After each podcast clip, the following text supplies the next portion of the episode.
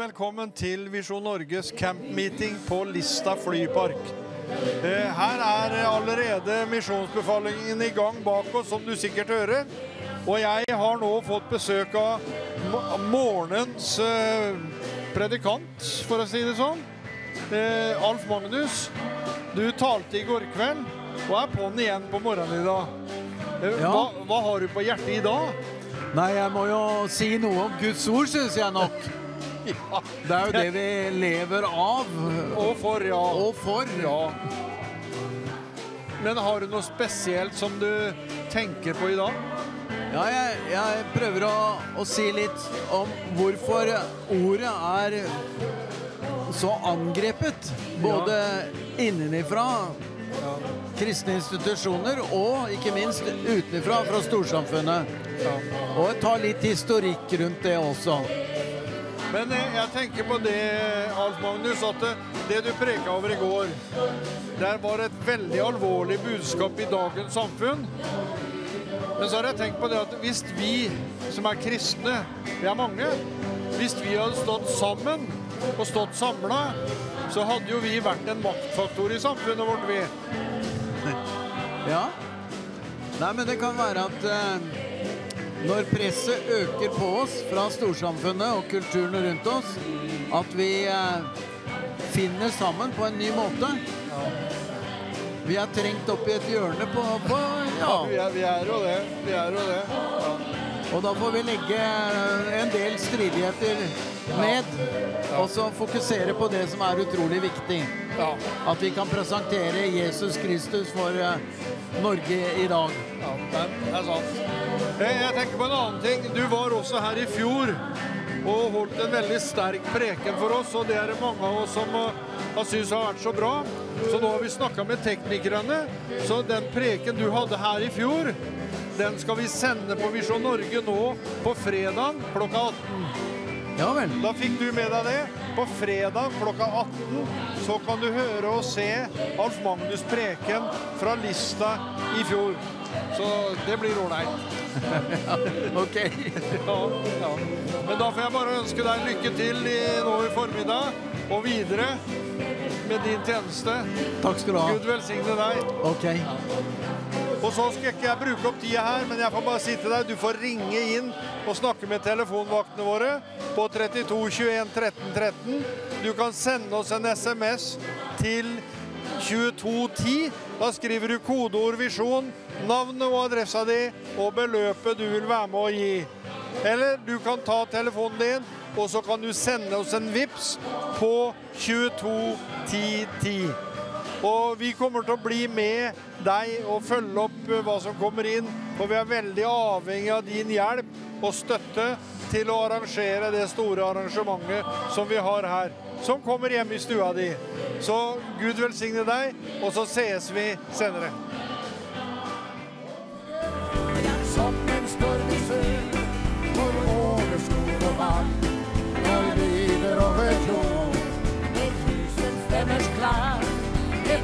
Et ord som er vårt håp, ja, vår kraft og vår seierssang.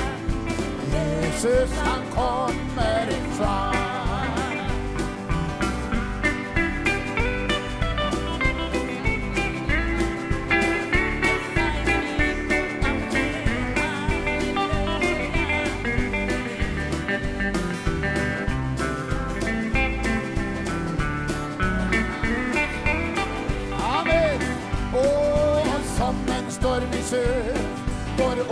Over skog og vann.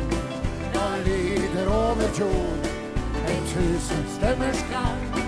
Et ord som er vårt håp, ja, vår kraft og seierssang. Jesus, han kommer snart. Det fins ingen Gud så stor som du. Nei, ikke en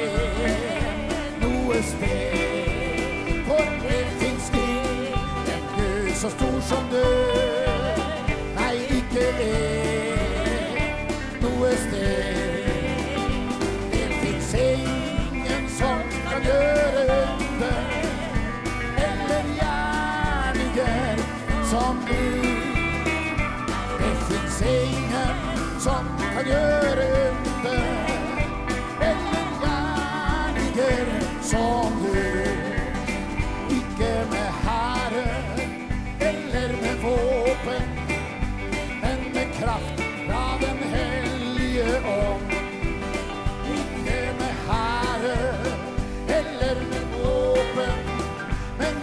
kraft fra Den hellige ånd. Og alle hinder skal vike vår. Ja, alle hinder skal vike vår. Og alle hinder skal vike vår. For kraften fra Den hellige ånd. Det fins ingen, nei, det fins ingen Gud så stor som du.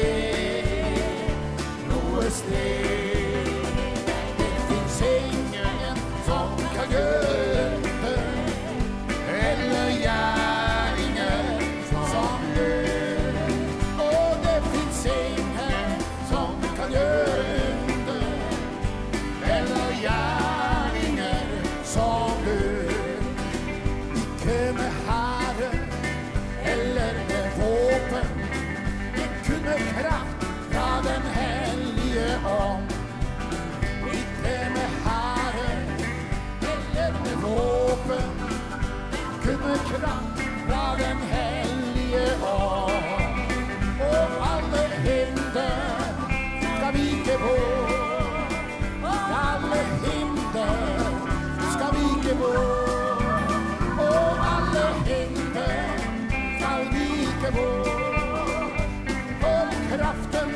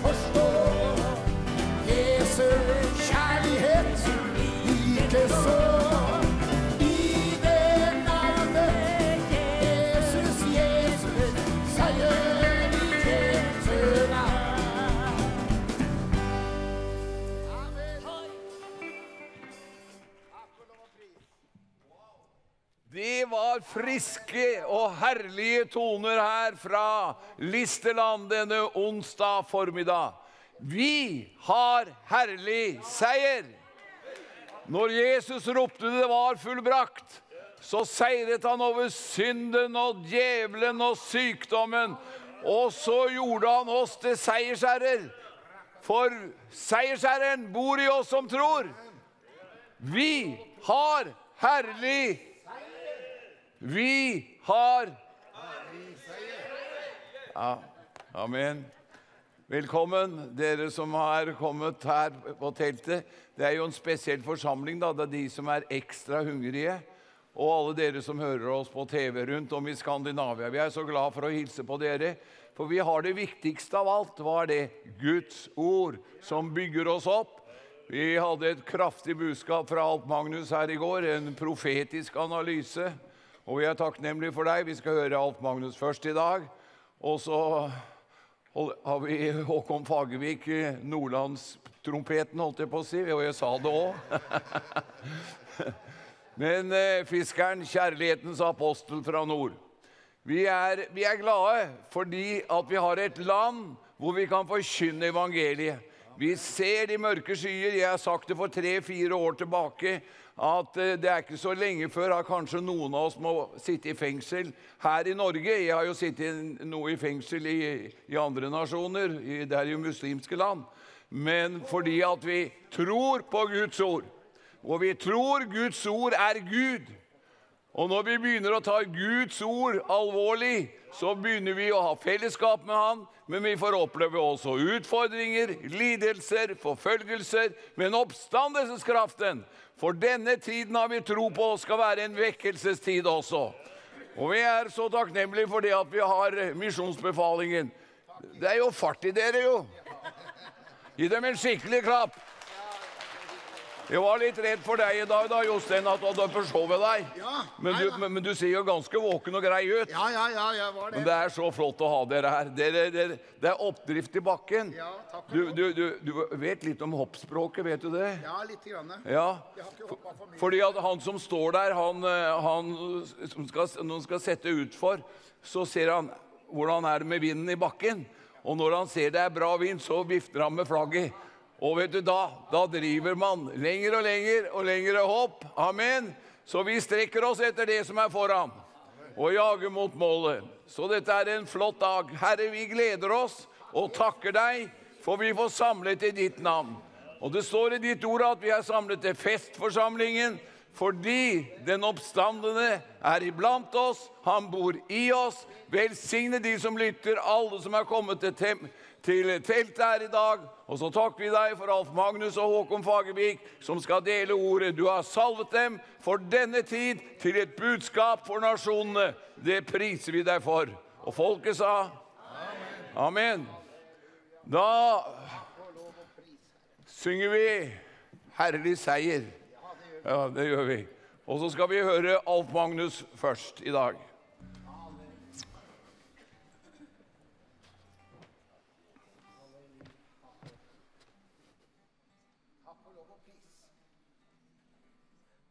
Halleluja. Takk og lov og pris. Halleluja.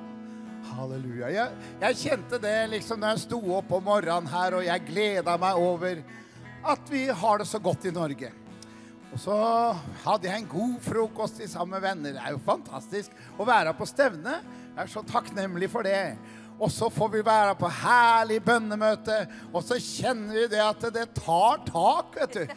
Guds ord blir levende. Det er jo bare noe av dette som er så flott med å være på stevne. Og så så jeg for meg når jeg ba til Gud, i sammen med de andre her, så så jeg for meg David som en ung gutt. Så gikk han ut på markene, og så hans oppgave var å passe på sauene. Og det står at han slåss imot både bjørn og løve. Og jeg tenkte i all verdens rike Hvis en ung mann skulle slåss med en løve, da de fleste av oss ville ha springet. Det er ikke normalt, det er ikke naturlig. Men det står at David han hadde øva seg på å slåss imot både bjørn og løve. Og når bjørn kommer og ser sauene, da tenkte han her blir det fårikål på meg i dag, tenkte bjørnen. Men Herren, han hadde andre tanker. Halleluja. Han brukte David, og så slåss David imot bjørn og mot løve, og så vant han seier. Halleluja. Det er jo helt fantastisk. Og da tenkte jeg at sånn er det også i Guds rike. Vi møter motstandere som er større enn oss, og kan virke sterke enn oss. Men Guds ord Imot det så er det ingenting som står seg. Sannhetene vil alltid seire. Og han har sagt at se, jeg skal være med dere alle dager inn til verdens ende. Vet du hva, dere? Det betyr alle slags dager, det. Uansett. Gjennom seier, gjennom sykdom, ja, til og med litt gjennom nederlag, som vi av og til kan skje med oss. Men han har sagt, se, jeg skal være med dere alle dager. Og da bare kjenner jeg, halleluja, jeg har tro på seier i Jesu Kristi navn. Når vi går ut ifra mål, så går vi ikke ut ifra mål for å tro at vi taper, men vi tror at vi skal vinne. Halleluja, halleluja. Pris Herren, for han er god. Pris Herren, for han er god. Halleluja. Pris Herren, for han er god.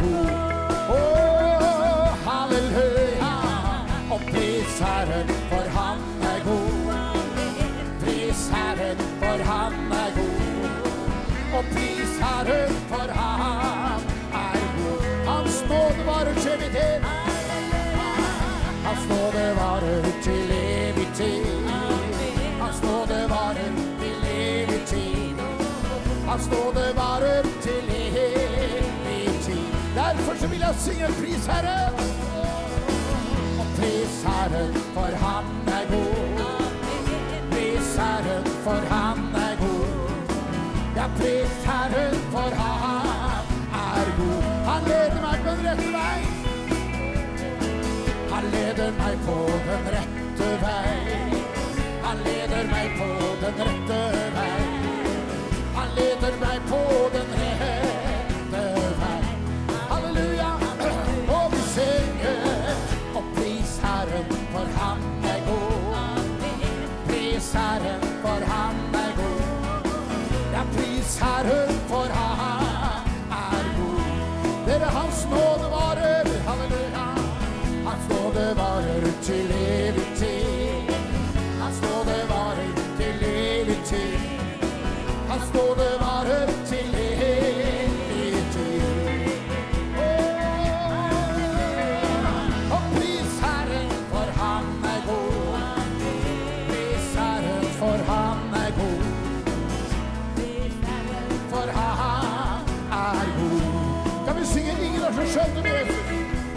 'Ingen er så skjønn som Jesus'? Er så herlig som han. Er så herlig som han. Åh, ingen er så ubeskrivelig. Han er den skjønneste som fins. Han er den over alle og alle. Vi synger en gang til. Ingen. Og ingen er så skjønn som Jesus.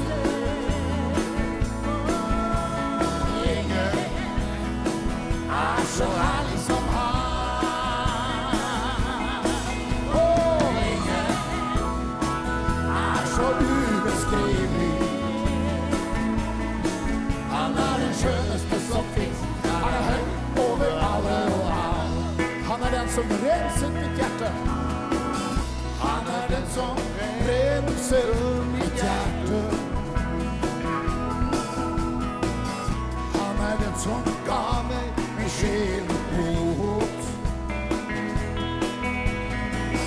Han er den som tilgir mine synder.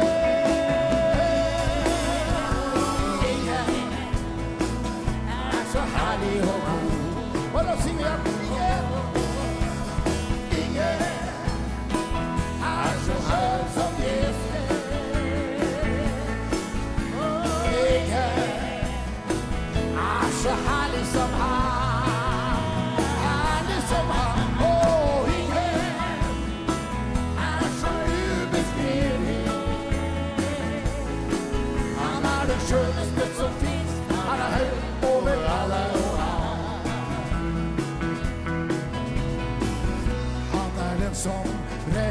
Renser mitt hjerte.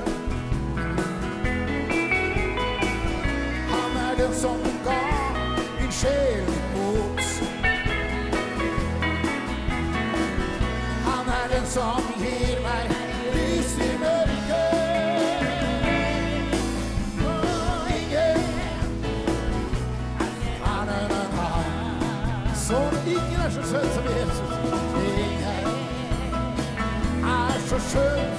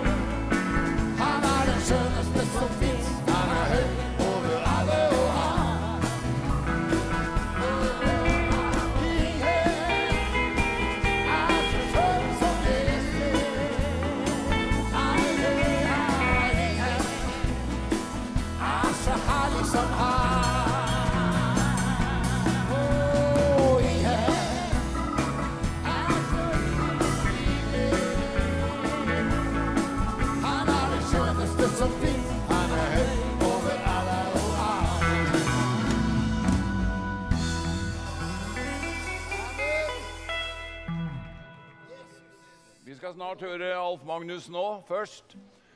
Eh, det går an å bli medlem i, i Misjonsbefalingen. Jeg er det, men eh, om jeg blir akseptert som å være en sanger, da, det er jo kanskje noe annet. Nei da, Er det, er det prøvetid? nei. Her er det bare å være med. Det er bare å være med. Ja, dere er til stor inspirasjon. Jeg skal bare lese et ord. Jeg fikk et ord i dag sendt fra en eh, redaktør i en av landets aviser. Han hadde ikke hørt budskapet dit i går, men jeg sa til han at han måtte gjøre det. Han har gått fra rød valgallianse, og gjennom noen år så har han gått videre og videre. Så vi får som regel en par hilsener fra han hver uke, for vi er sammen. Jeg skal bare lese det ordet. Og eh, det står her i 1. Peters brev 3. Hvem er det som skader dere hvis dere er etterfølgere av det gode?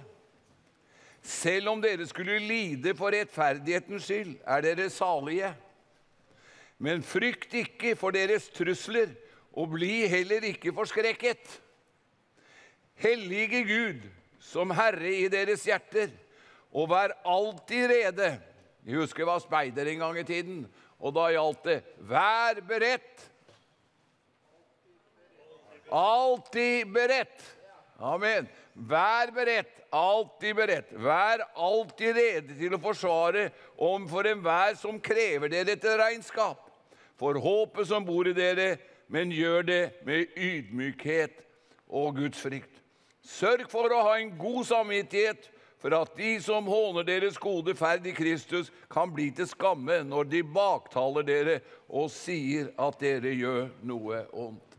Det var fra Herrens ord og en hilsen fra en redaktør her i en av landets aviser.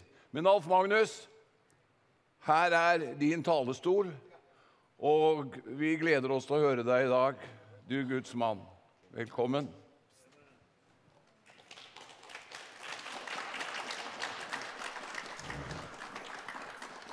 Du har sovet godt i natt?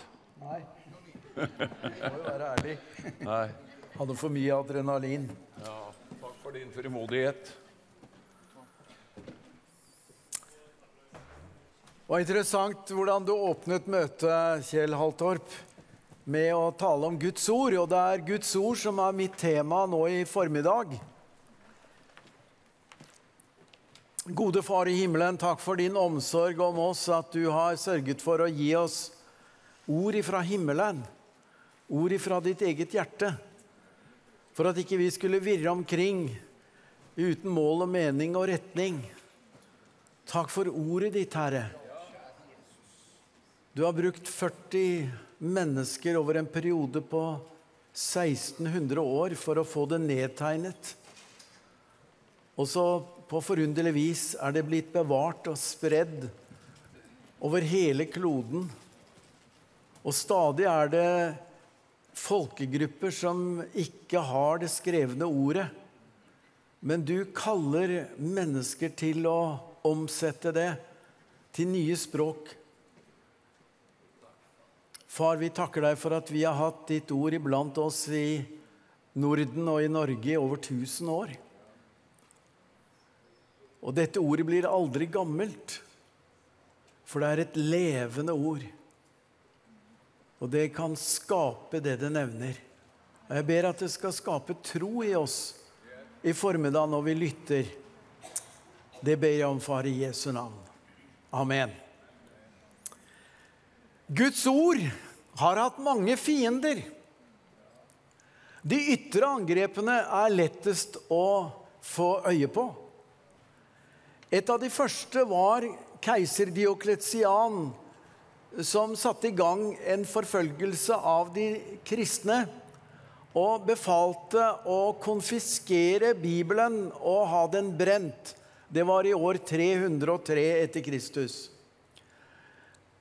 Men som en slags skjebnens ironi så var det keiser Konstantin som overtok tronen etter ham, som beordret biskop Eusebius å produsere 50 håndskrevne bibler på keiserens bekostning.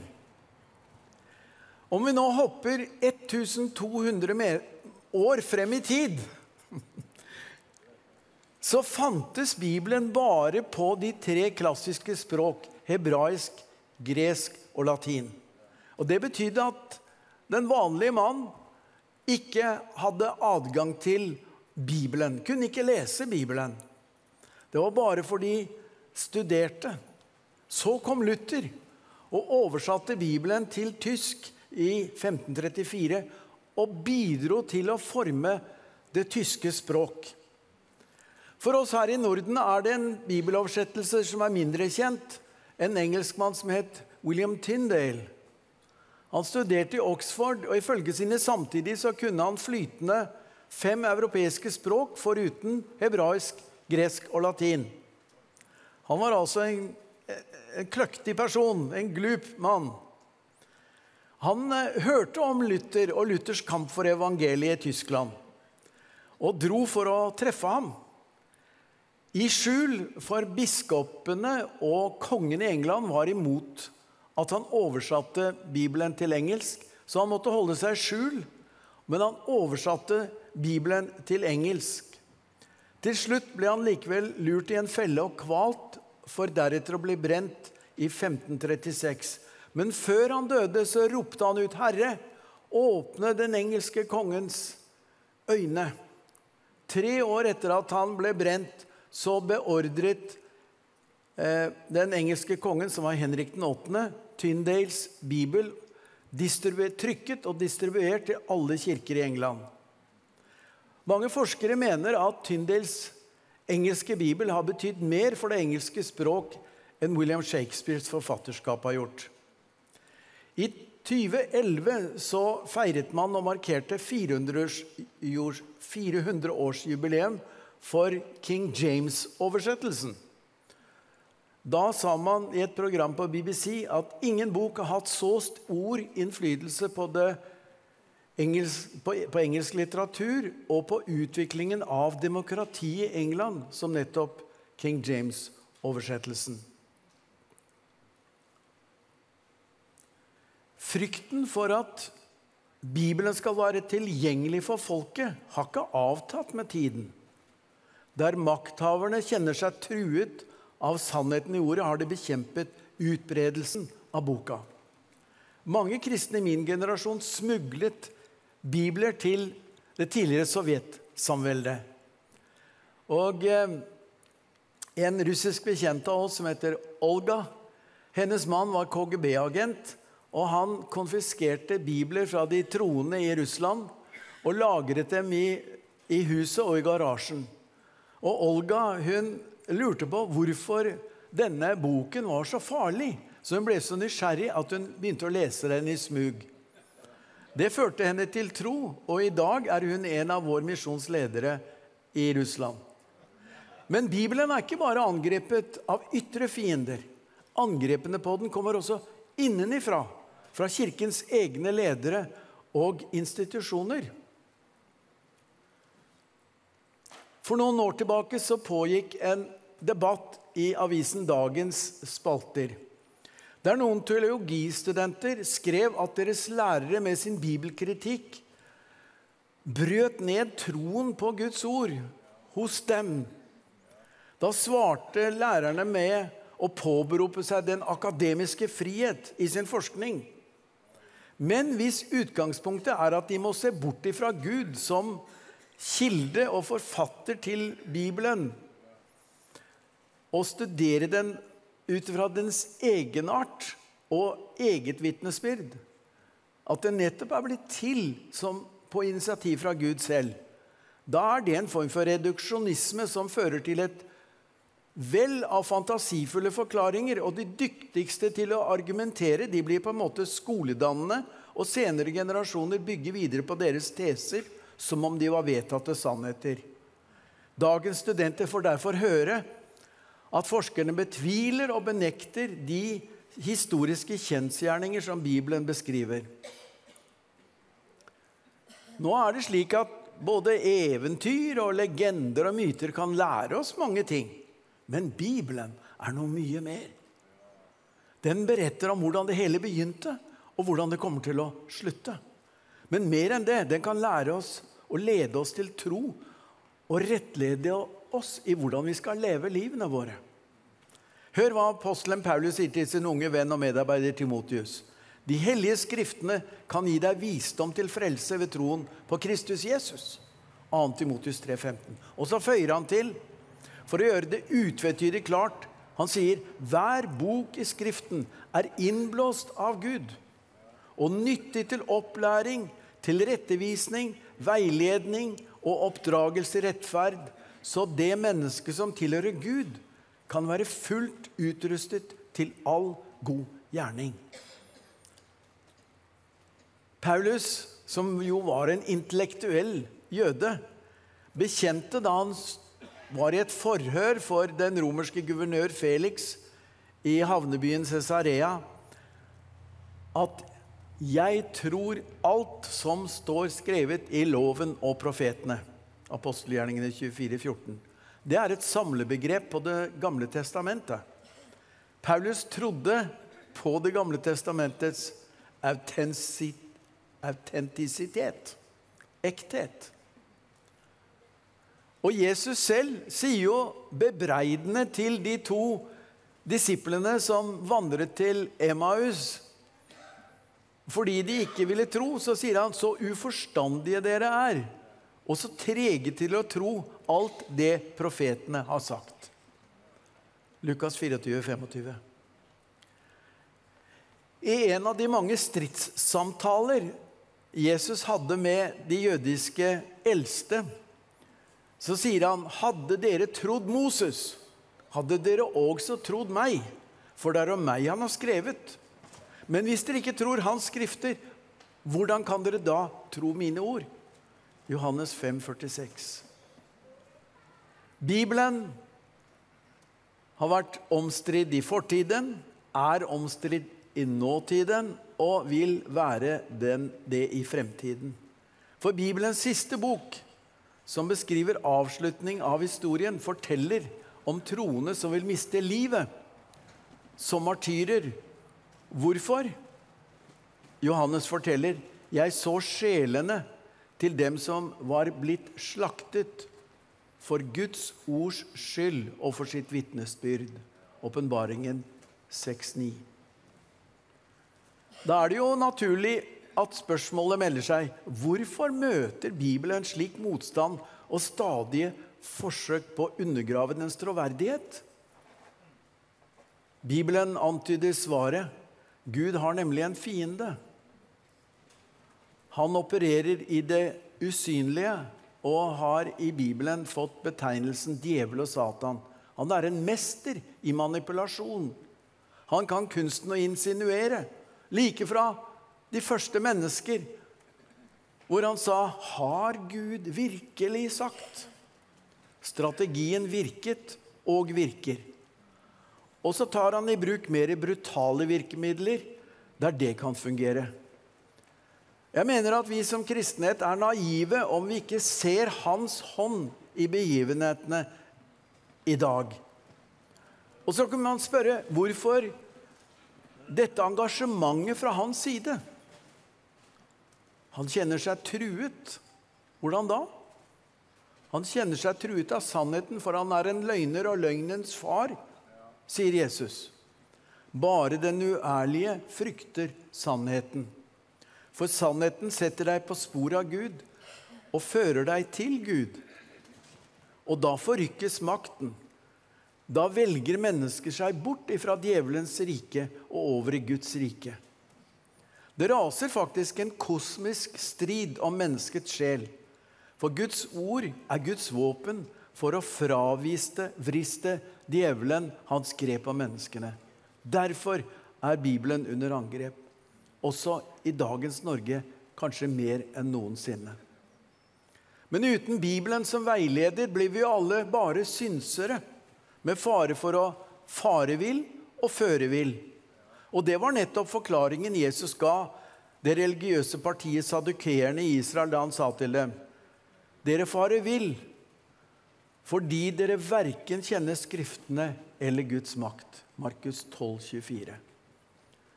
Når det står om menneskets vel, ikke bare i tiden, men også i evigheten, er det verdt å stå fast i tillit til at Gud har talt.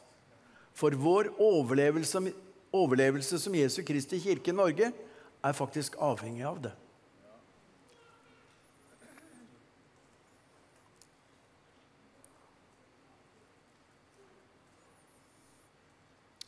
Bibelen er egentlig en samling av 66 bøker. Og som jeg sa i min bønn, så har Gud brukt 40 forfattere over en periode på 1600 år for å få det nedtegnet. Noe er skrevet på slagmarken, noe på slott, noe i fengsel, noe i yr begeistring, noe i dyp sorg. Vet du hvor mange ord på norsk i Bibelen? Hvor mange ord det er? Du har sikkert ikke telt etter. Det har ikke jeg heller, men det er noen som har gjort det. 740 000 ord om lag. Det tar ca. 50 timer å lese Bibelen. Om du vil lese den høyt, så tar det 80 timer. Den ble skrevet opprinnelig på papyrus, og det er veldig skjørt og lett oppløselig. Det eldste fragment fra Det nye testamentet han har funnet, det er et fragment fra Johannesevangeliet, og man har funnet det i ørkenen i Egypt. Og det er datert til 125 år etter Kristus, sånn sirkus. Så det er altså bare 30 år som er gått mellom Johannes satt og skrev Johannesevangeliet på slutten av 100-året, og til dette papyrusfragmentet ble funnet bare 30 år gammelt. Og det stemmer på en prikk med det Johannes-evangeliet du og jeg har i vår bibel. Men vet du hvor mange Senere så ble det skrevet på pergament som er tynn dyrehud. Vet du hvor mange sauer eller geiter som måtte til for å skrive ned Det nye testamentet på pergament? 75. Da forstår vi at eh, det var ikke allemannseie å ha et Nytestamente. Langt mindre en hel bibel. Det er sikkert derfor at vi stadig ser i brevene i Det nye testamentet at det oppmuntres til at det blir lest høyt fra brevene i menigheten. At det skulle legges vekt på å lese Guds ordet. Da Jesus ble spurt av den indre krets av medarbeidere om tegnet på denne tidsalders ende, var det første svaret han ga dem Se til at ingen fører dere vill. Matteus 24, 24,4. Den største faren Jesus så for dem og de som ved deres ord ville komme til tro, dvs. Si oss, var å falle for villfarelse. For villfarelse vil nemlig være et kjennetegn ved endetiden. La ingen bedra dere på noe vis, for først må frafallet komme, sier apostelen Paulus til menigheten i Tessalonika når han underviser dem om endetiden. Han var der i grunnen bare to helger, eller kanskje var det tre. Og likevel så brukte han mye tid på å undervise dem om endetiden. Og så kommer han med et skremmende utsagn, syns jeg i 2. Tessalonikerbrev kapittel 2 vers 10 og 11. Fordi, tok, fordi de ikke tok imot kjærlighet til sannheten, sender Gud dem kraftig villfarelse, så de tror løgnen.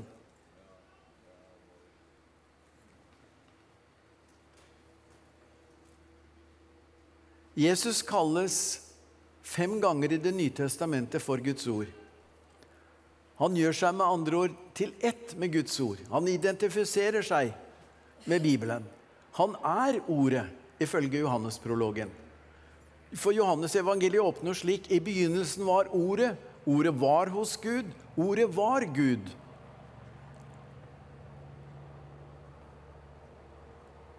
Og til sine tilhørere sier Jesus følgende i en av de lange dialogene som Johannes refererer til. Den som er av Gud, hører Guds ord. Det vil si åpner seg for og tar imot Guds ord. Johannes 8, 47. Og så sier han videre om noen elsker meg, holder han mitt ord. Johannes 14, 23. Og motsatt, den som ikke elsker meg, holder ikke mine ord. Ved en annen anledning utbryter Jesus Skriften kan ikke gjøres ugyldig. Johannes 10, 35. Da Jesus ba den lange bønnen til sin far, som er gjengitt i Johannesevangeliet i det 17. kapittel, den som blir kalt for Jesu ypperste prestlige bønn, sier han følgende.: Det evige liv er å kjenne deg, den eneste sanne Gud, og ham du sendte, Jesus Kristus. Så meningen er å lære Gud å kjenne her og nå, for det evige livet har allerede begynt for oss som er troende. Hvordan lærer vi Gud å kjenne? Ja, hvordan lærer du meg å kjenne? Du må henge med meg, du må høre hva jeg sier, se hva jeg gjør. Og hvis du vil lære Gud å kjenne, må du lese hva han har sagt og hva han har gjort. Ifølge Hans Nilsen Hauge må du tro at det å lese Guds ord er som å høre Gud tale til deg. Gjennom å studere Guds ord er det vi blir kjent med Gud. Ja, hvem er Bibelens Gud? Forfatteren Ellis Potter sier i sin bok 'Tre teorier om alt' Gud alene er Gud, men Gud er ikke alene. Hva mener han?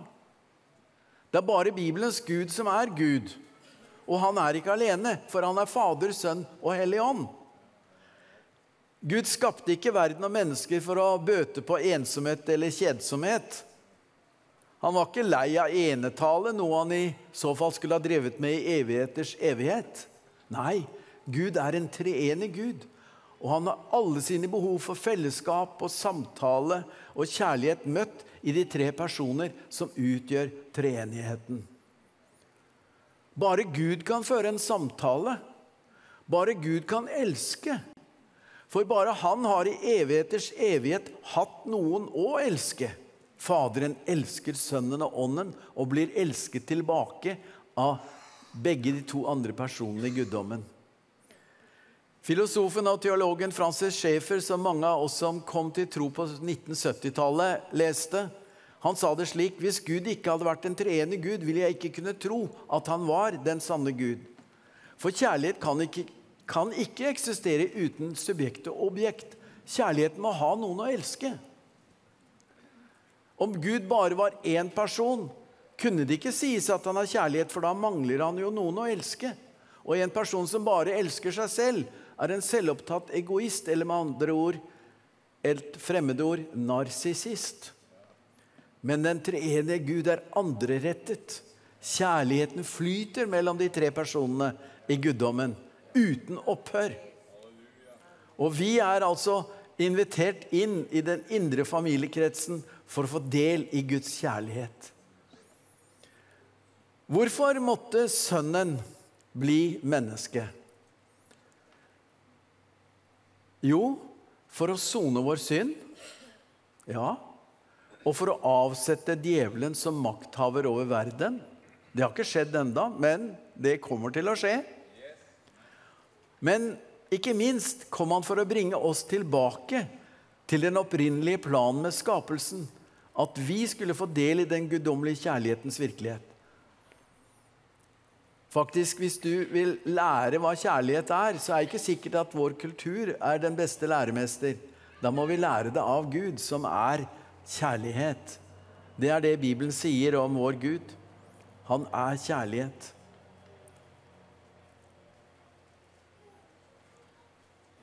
Bibelen er Guds tale til oss mennesker. Og dens autoritet og gyldighet begrunnes med at ordet kommer fra Guds munn. Dermed trenger Bibelen verken redigering eller omskriving eller justering med tiden. For den er sann for alle mennesker, til alle tider, på alle steder. Slik har Guds utvalgte betraktet Bibelen. Slik så profetene det. Slik så Herren Jesus det. Slik så apostlene og generasjonene etter dem, de som ble kalt for kirkefedrene. Slik så de store reformatorene det, Hus, Zwingli, Calvin og Luther. Slik så også oversetterne Wycliffe og William Tyndale det, de som ga oss Bibelen på engelsk. Og slik så de store sjelvinnerne gjennom tiden det, sånn som Moody, Finney, Wesley, William og Catherine Booth, Levi Petrus og vår egen Hans Nilsen Hauge, og ikke minst Billy Graham. Så du som vil tro på Bibelen som Guds uforfalskede ord, er med andre ord i godt selskap.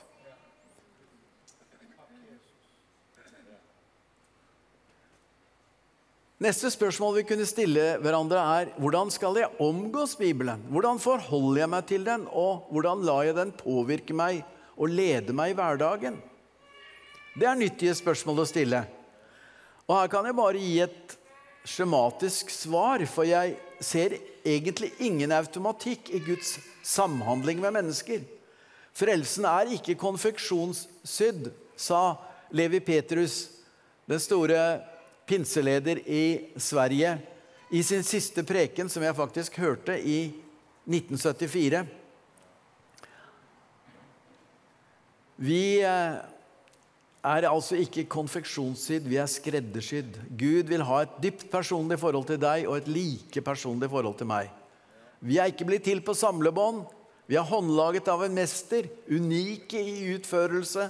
Ditt fingeravtrykk deler du ikke med noen av de mer enn syv milliarder mennesker på kloden nå. Og dine gener er det bare du som har. Ditt forhold til Gud er eksklusivt. Han har ingen som akkurat deg. Derfor er du både uerstattelig, umistelig og enestående. Så mitt svar på dette spørsmålet må bare være ansett som et forslag. Men du må selvsagt lese hele Bibelen gjennom. Billy Graham leste Bibelen gjennom hvert år. Man kan også gjøre dybdestudier i en enkel bok. Man kan studere et tema, som f.eks. Guds rettferdighet, eller en av Guds andre karakteregenskaper. Man kan studere hva Bibelen har å si om bønn, om ekteskap og lederskap. Og man kan gjøre personstudier i Guds kvinner og menn. Det er en forfatter som heter Bob Clinton, altså ikke Bill Clinton. Han fant ut etter å ha studert lederskikkelser i Bibelen at 70% av dem som Gud hadde valgt ut og utrustet til lederoppgaver, ikke endte sin tjeneste godt. Eller sitt liv godt. Det er noe til ettertanke for de av oss som er kalt til å være ledere. Det er ikke bare å starte sterkt, men å avslutte godt. Hva vil det si å være en kristen? Det betyr å være født på ny og ha Guds hellige ånd. Pantet. Her har jeg et pant.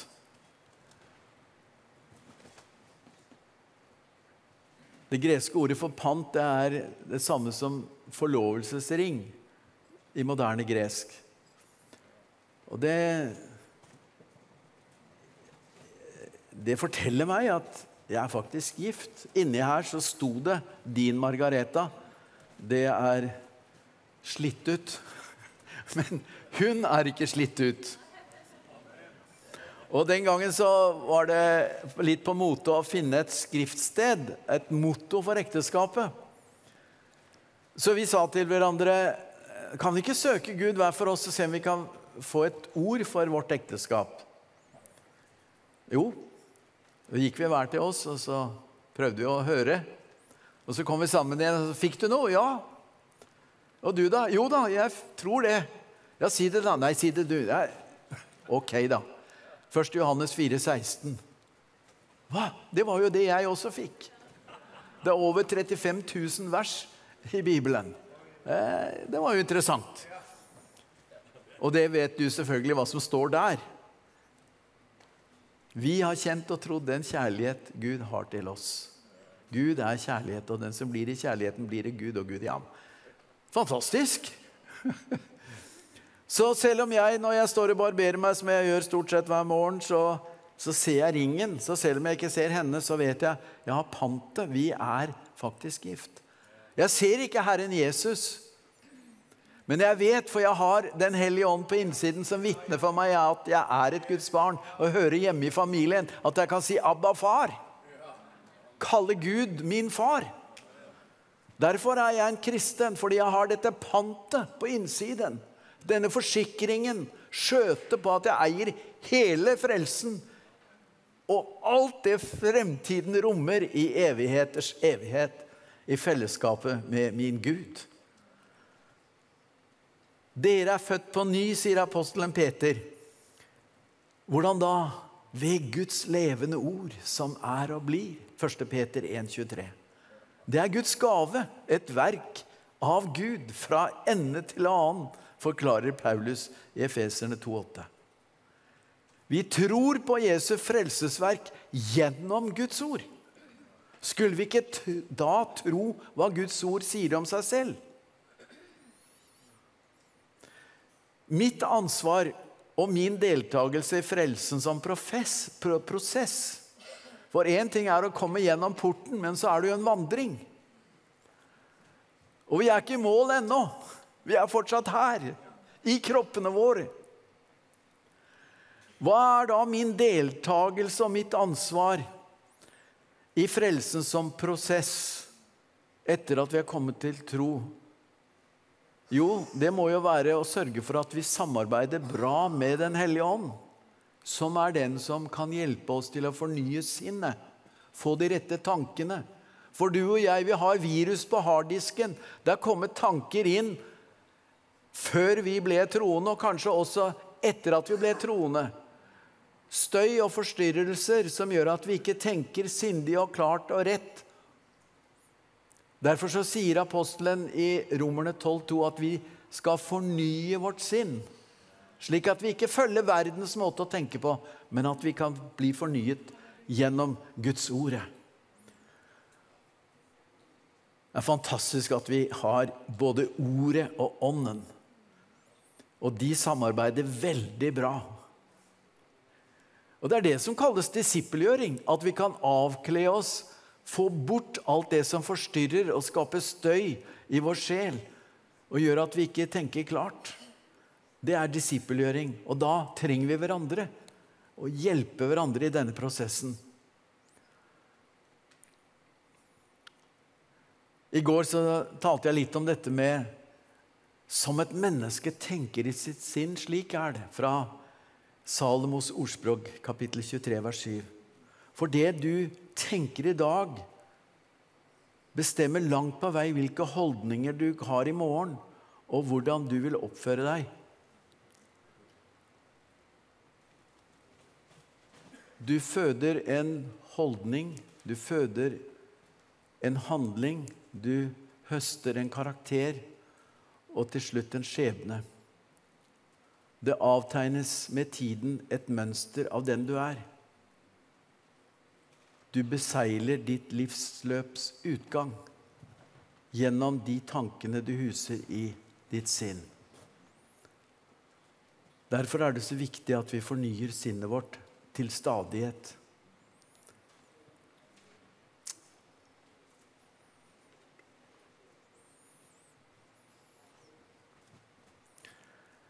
Hva er virkemidlet som vi har til vår rådighet i denne fornyelsen og forvandlingen Gud ønsker i våre liv. La oss høre hva apostelen har å si om saken. Paulus sier, men vi som med utildekket ansikt ser Herren, Herrens herlighet som i et speil. Vi blir alle forvandlet til det samme bildet, fra herlighet til herlighet, som av Herrens ånd. 2. kor 318. Ja, hvor ser vi Herrens herlighet reflektert som i et speil? Ja, sier du, jeg ser det i ektefellen. Jeg ser i broderen her. Og ja, til en viss grad er nok det sant. Men David sier at kanskje er det først og fremst i ordet. For i Salme 12, vers 7 så står det Ordet ditt er som sølv, syv ganger renset, sier David. Ja, hvordan renset man sølv i gamle dager? Jo, sølvsmeden varmet opp sølvet til det ble flytende, og så kom slagstoffene til overflaten, og så skummet han av. Og så høynet han temperaturen, og så kom nye slagstoffer til overflaten, og slik holdt han på syv ganger. Til slutt hadde han rent sølv. Ja, hvordan visste han det? Jo, han kunne se sitt eget speilbilde uten forvrengning. Og når vi ser i Bibelen, så ser vi Guds ansikt, Guds vesen, Guds karakter, Guds handlemåte, Guds veier uten forvrengning. Sant og ekte. Det er det å se inn i det speilet, Guds ordet, som gjør at vi etter hvert blir likedannet med det bildet vi stirrer på. Nydelig. Er det slitsomt? Nei, det er Den hellige ånd som gjør jobben. Derfor er det viktig at vi samarbeider med Den hellige ånd.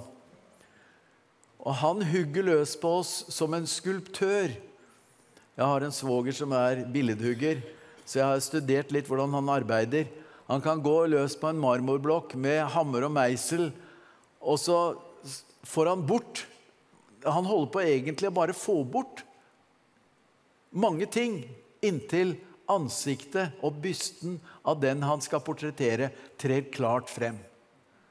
Og slik tror jeg Gud ønsker også at den egentlige deg, som Gud har skapt deg, som Gud har drømt om og villet, skal komme tydelig frem. Egentlig er det Kristus i deg. Det er det han er opptatt av å få frem det sanne bildet av hvem du er, i hans egne øyne. Det gjelder bare å være, ikke, ikke være motvillig, men å være samarbeidsvillig med Den hellige ånd. Min dattersønn på fire år krabbet opp i senga mi i oktober da jeg fylte år. Og jeg fikk kaffe på sengen. Og så legger han hånden på brystet mitt og så sier han, 'Morfar, har du et mykt hjerte?' Ops! Var det fødselsdagspresang fra barnebarnet? Er det fra fulle folk og barn at man skal høre sannheten? Og jeg har grunnet på det. Har jeg et mykt hjerte? Er Gud tilgjengelig? Er jeg tilgjengelig for Gud? Det ble faktisk en preken ut av det. Og det tror jeg er noe av pointet, poenget, at vi har myke hjerter. Det var de harde hjerter som voldte Jesus problemer. Dem kunne han ikke med. Han må ha oss i tale, han må ha dette myke hjertet å bearbeide.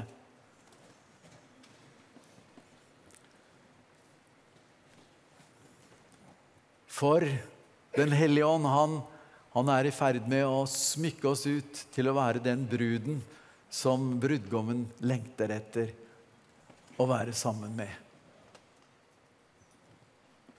Det er en historie i Det gamle testamentet som jeg syns er veldig historisk sann, selvfølgelig, men også profetisk. Det er eh, Abraham som mener at eh, nå er guttungen blitt voksen og bør få seg en kone. Han er nå 40 år. Isak, altså. Og så sender han en tjener ut for å finne en brud. Det var jo arrangert ekteskap den gang, og det var det også på Hauges tid, som jeg har studert. Og Hauge var riktig en sånn kobler mellom folk. Og denne tjeneren han er navnløs, og han sendes ut, og han finner Rebekka, som er smukk, skjønn, vakker. Og eh, han har med gullringer til henne, både til nesa og andre steder. Og så kommer hun ridende på kamel. Og så er Isak ute og har en stille stund, og, og så spør hun hvem er den mannen der. Ja, det er mannen din. Oi, og så tar hun på seg sløret. Du vet, Det er egentlig en sånn historie om faderen Abraham han sender Den hellige ånd ut for å finne en brud til sin sønn Jesus. Og så har han faktisk funnet deg og meg. Og så har han eh, noen smykker med til oss. Noen gaver som han skjenker oss. Og så håper han at han skal kunne få presentere oss for brudgommen.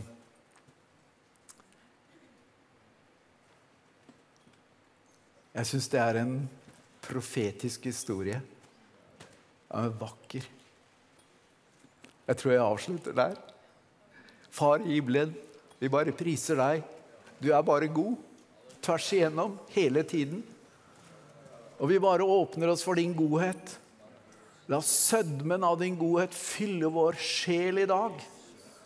Og la oss eh, smykkes ut av Den hellige ånd med gaver, slik at vi kan ligne på den du har skapt oss til å være.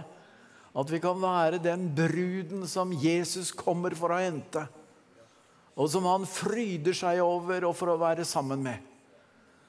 Det er så forjettende, det er så forventningsfullt, det er så vakkert, det er så nydelig. Så jeg bare priser deg, far, for at vi kan ta det til oss, at vi kan våge å tro på noe så vakkert. Tusen takk. Amen. Vi skal gi Alf Magnus en skikkelig klapp for dette.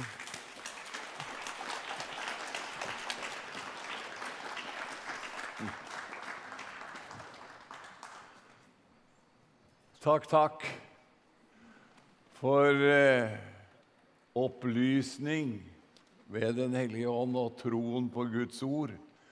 Og noe av konklusjonen hans samarbeidsvilje.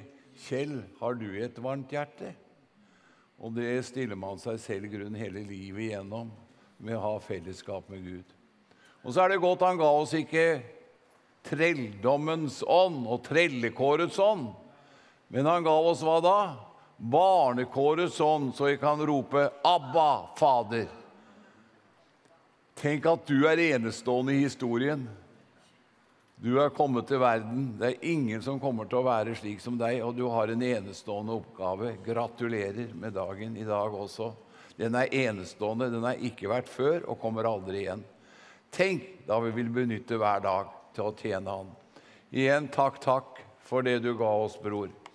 Vi har noen opplysninger før vi skal høre eh, vår bror. Dere må komme opp, eh, musikerne, så vi får en sang. Men Astrid, kan ikke du komme opp til meg? Og så er det det at vi har jo møte her i ettermiddag, og Astrid vil si litt om det. Og så er det Alf Det er eh, ikke det, det er Håkon Fagervik som taler i kveld klokka 19.30. Men hva er det som skjer klokka tre? Ja, da er det siste møtet til Amy Kemp, helbredelsesforkynneren fra Texas. Og hun har vært her på seks møter. Dette blir det syvende. Og Margot har profetert at syv er fullkommenhetens tall. Og at det skal skje noe spesielt akkurat klokka tre. Så kan jeg i samme slengen si at Amy Kemp kommer tilbake til Norge. Så Jan Hanvold og Visjon Norge har invitert Amy fra 8. til 11. september. Da blir hun å se på TV-skjermen igjen. Men eh, allerede nå burde du planlegge å ta turen til Drammen. Og du som er i 10 mils omkrets eller 20, du må endelig komme på disse møtene som kommer til å bli annonsert. Fint. Du, du er ikke ferdig ennå. Eh, Tom og Astrid gjør jo en kjempejobb her. Og eh, er til velsignelse kan vi ikke gi dem en, en stor klapp. De tjener morgen, middag, jeg tror litt om natta og kvelden også. Og Astrid, du er en kvinne som følger opp, og så brenner det i hjertet ditt. Takk, men det er jo fint å være prosjektleder. Da, da må du jobbe. Må du jobbe. Og en vis mann vet hva han går til før han sier ja. Ja. Og det har vært strålende. Og det er veldig hyggelig å bli takket. Men vi har 20 Han- sånne eh, grupper, sånne mellomledere, eller hva du skal si, som gjør jobbene sine. Så vi er et stort team. Men eh, det er helt sant, jeg trekker i trådene. Ja. Det er godt at vi kan få lov til å takke hverandre og løfte hverandre opp. Vet du, det, Din og min tjeneste i Herren den, den vokser i, i det omfanget vi er villige til å løfte hverandre opp og ikke sette oss selv alltid i fokus. Det er jeg og meg. Jeg vet ikke om dere har hilst på Ego Egesen i Egogata 666. Det er mye norske kjøtt- og fleskesentralen, men eh, når Den hellige ånd tar det, så blir det mer fruktsentralen. Det blir bedre. Men når jeg har deg her Skal man støtte Visjon Norge? Ja, Men altså, det er jo helt opplagt. Fordi Herren roper i Gammeltestamentet. Hvem skal jeg sende, og hvem vil gå for meg? Og da svarte Esaias Hva var det han het? Ja. Esaias, ja. Ja. Her er jeg, send meg. Ja. I går sto jeg og klemte rundt en dame i forbønnen på tremøtene. Jeg har, funnet ut jeg må bare nielske og klemme alle sammen. Det er det de egentlig trenger. Det skjønner jeg med en gang. Bare kjærlighet, varme, nærvær. Og da sa jeg jeg skal hilse deg fra Jesus Kristus og si han ville så gjerne ha kommet for å klemt deg i kveld eller i ettermiddag. Men så sa han det at jeg kan ikke komme, men jeg sender Astrid. Skal vi klappe for det? Ja. Og, så, og sånn er det. Det sitter en dame i Umeå som har bedt for sin sønn i 34 år. Plutselig en dag så sitter han i bilen og tar på Facebooken sin, han er passasjer, ser at det er mulig å be en frelsesbønn. Han møter Jesus og blir frelst i et nanosekund. Likeledes så sitter det en oppe i Varanger som er så syk og kan ikke røre seg. Har ikke rørt seg på mange år, men hun har TV. Der får hun høre. Se, jeg er med deg alle dager inntil verdens ende. Fatt mot og frykt ikke. Senere så dør hun på kort tid. Slik er det. Alle de som du og jeg ber for, hvem skal gå til dem? Kanskje det er i bilen folk skal bli berørt. Husk at vi har kjøpt 28 DAB-radioer. Vi har teppelagt hele Norge. Og jeg sjøl sitter og skal slappe av litt, skru på radioen og høre meg sjøl. Jeg tror ikke mine egne ører. Altså, Jeg har ikke lyst til å se på Visjon Norge akkurat nå, men jeg blir ikke kvitt det. Det er overalt. Det er på DAB-radio, det er på TV, det er på skjermer, det er overalt. Og det er worldwide. Vet du hva det er for noe? Det er Jesus som sier dere skal gå ut i all verden og forkynne evangeliet. Før så gikk man rundt med en liten trillekoffert og talte til 30 mennesker en gang i måneden. Nå taler man til 200 000-300 000 i ett sett 24 timer i døgnet. Det er høstens herre som spør om du vil være med i endetiden og den store høsten. Hvem skal jeg sende, og hvem vil gå? Han roper fra et hjerte som ble sønderknust på korset. Han roper fra et hjerte som brast. Er det noen som vil gå? Er det noen som vil gå? Se, jeg kommer snart. Budskapet om Herren har hast. Og da er det sånn at da slipper du alt du har i hendene, og så løper du med Herren. Og da lurer du ikke på om jeg skal gi sånn og sånn. Nei, du bare sier 'Jesus, gi meg et beløp', og så bare gjør jeg det. Og så vil jeg gjøre som jeg selv gjør. Når jeg hører fra Herren, så lurer jeg på var det Herren. Så tenker jeg jeg dobler det, så er jeg helt sikker. Gud velsigne deg. Du kan ringe inn 32 21 13 13 og gi din gave. Ja. Hvis ikke så kan du ta kortet ditt og gå bak til vår medarbeider Yngve Reppen. Ja. Men du kan også vippse. Det er så smart. Vet du hva Abraham gjorde? Når Gud kalte han, så satt han ikke og ba over de tre måneder. Nei, det står tidlig neste morgen gikk han dagsreiser ut i ørkenen. Og du burde øyeblikkelig i dag, når du hører Herrens røst, så bare gi han et gjensvar. Ta opp telefonen din hvor du er enn i hele Skandinavia og her. Og så vippser du 22 10 10. Og så gir du din gave, og så er vi ferdig med saken. Halleluja, jeg sier som pastor Albert, ferdig med saken. 22 10 10. Har du lyst til å sende en SMS, for du slett ikke aner noe om VIPS, Ta meg god tid fortelle hva du skal gjøre. Dette er en gudstjener, skjønner du. Det er gudstjeneste å gi. Så bare take it easy. Amen. Du tar opp telefonen din, og i det feltet du skriver vanligvis melding, skriver du nå 'visjon'. Så lager du et mellomrom, og så skriver du beløp, navn og adresse og det du ønsker å gi. Så sender du til 2210. Det kommer antageligvis opp på skjermen. Men er det ikke strålende? Så i dag blir det et rush og Ja. overflod av penger. Amen. Takk skal du ha, Astrid. Mer behøves ikke å si. Velsignet er du som er en glad giver. Og så reiser vi oss opp, og så synger vi en lovsang, og så hører vi Håkon Fagervik. Så gir vi. Jeg har lyst til å synge den sangen som Alf Magnus var inne på her sånn. Sangen om Isak og Rebekka. Jeg er ikke helt sikker på om han kommer opp, men hør en utrolig vakker historie. Der i utkanten av byen ved en nutids ørkenbrød. Elieser med kameler leiret seg. Og når natten skygger faller, han en brud til Isak får. Og den farefulle reisen ål er nå. Gjør deg rede nå. Gjør deg rede nå. Natten senker seg. Hør hvor Elieser kaller deg. Det beredes nå til bryllup. Ja, det snart har gledesbud. At Isak sammen vies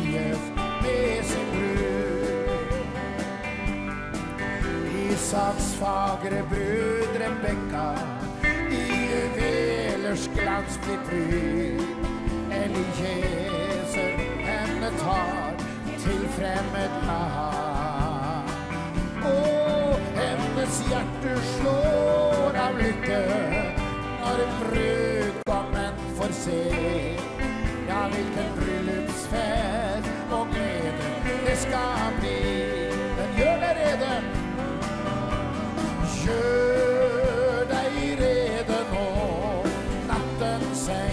Seg. Hør hvor Elieser kaller deg. Det beredes nå til bryllup. Ja, det snart har gledesbud. At Isak sammen vies med sin brud.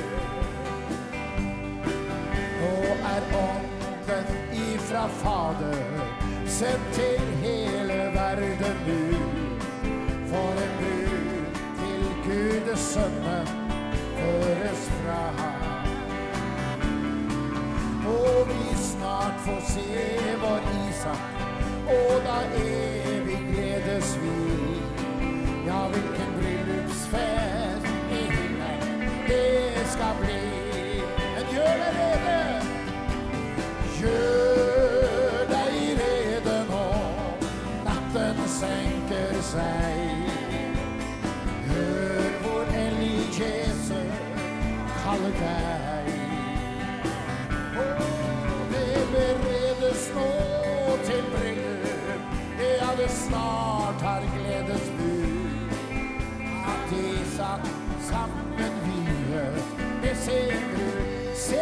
For deg nå.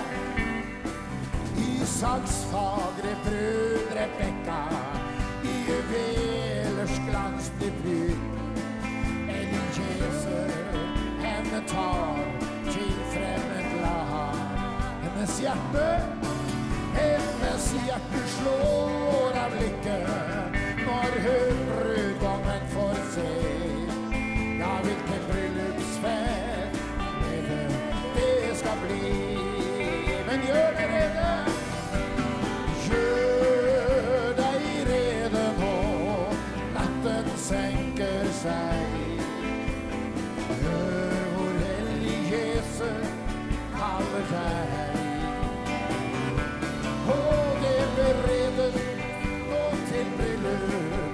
Ja, det snart har gledesbud. At Isak sammen vies med sin brud. Kan vi synge det en gang til? Gjør dere det? Gjør deg rede nå. Natten senker seg. Hør hvor Elieser kaller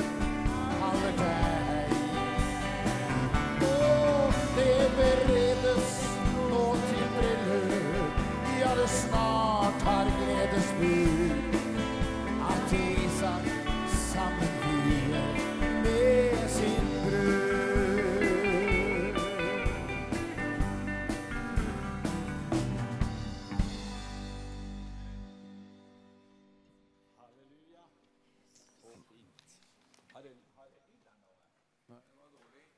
med lyd.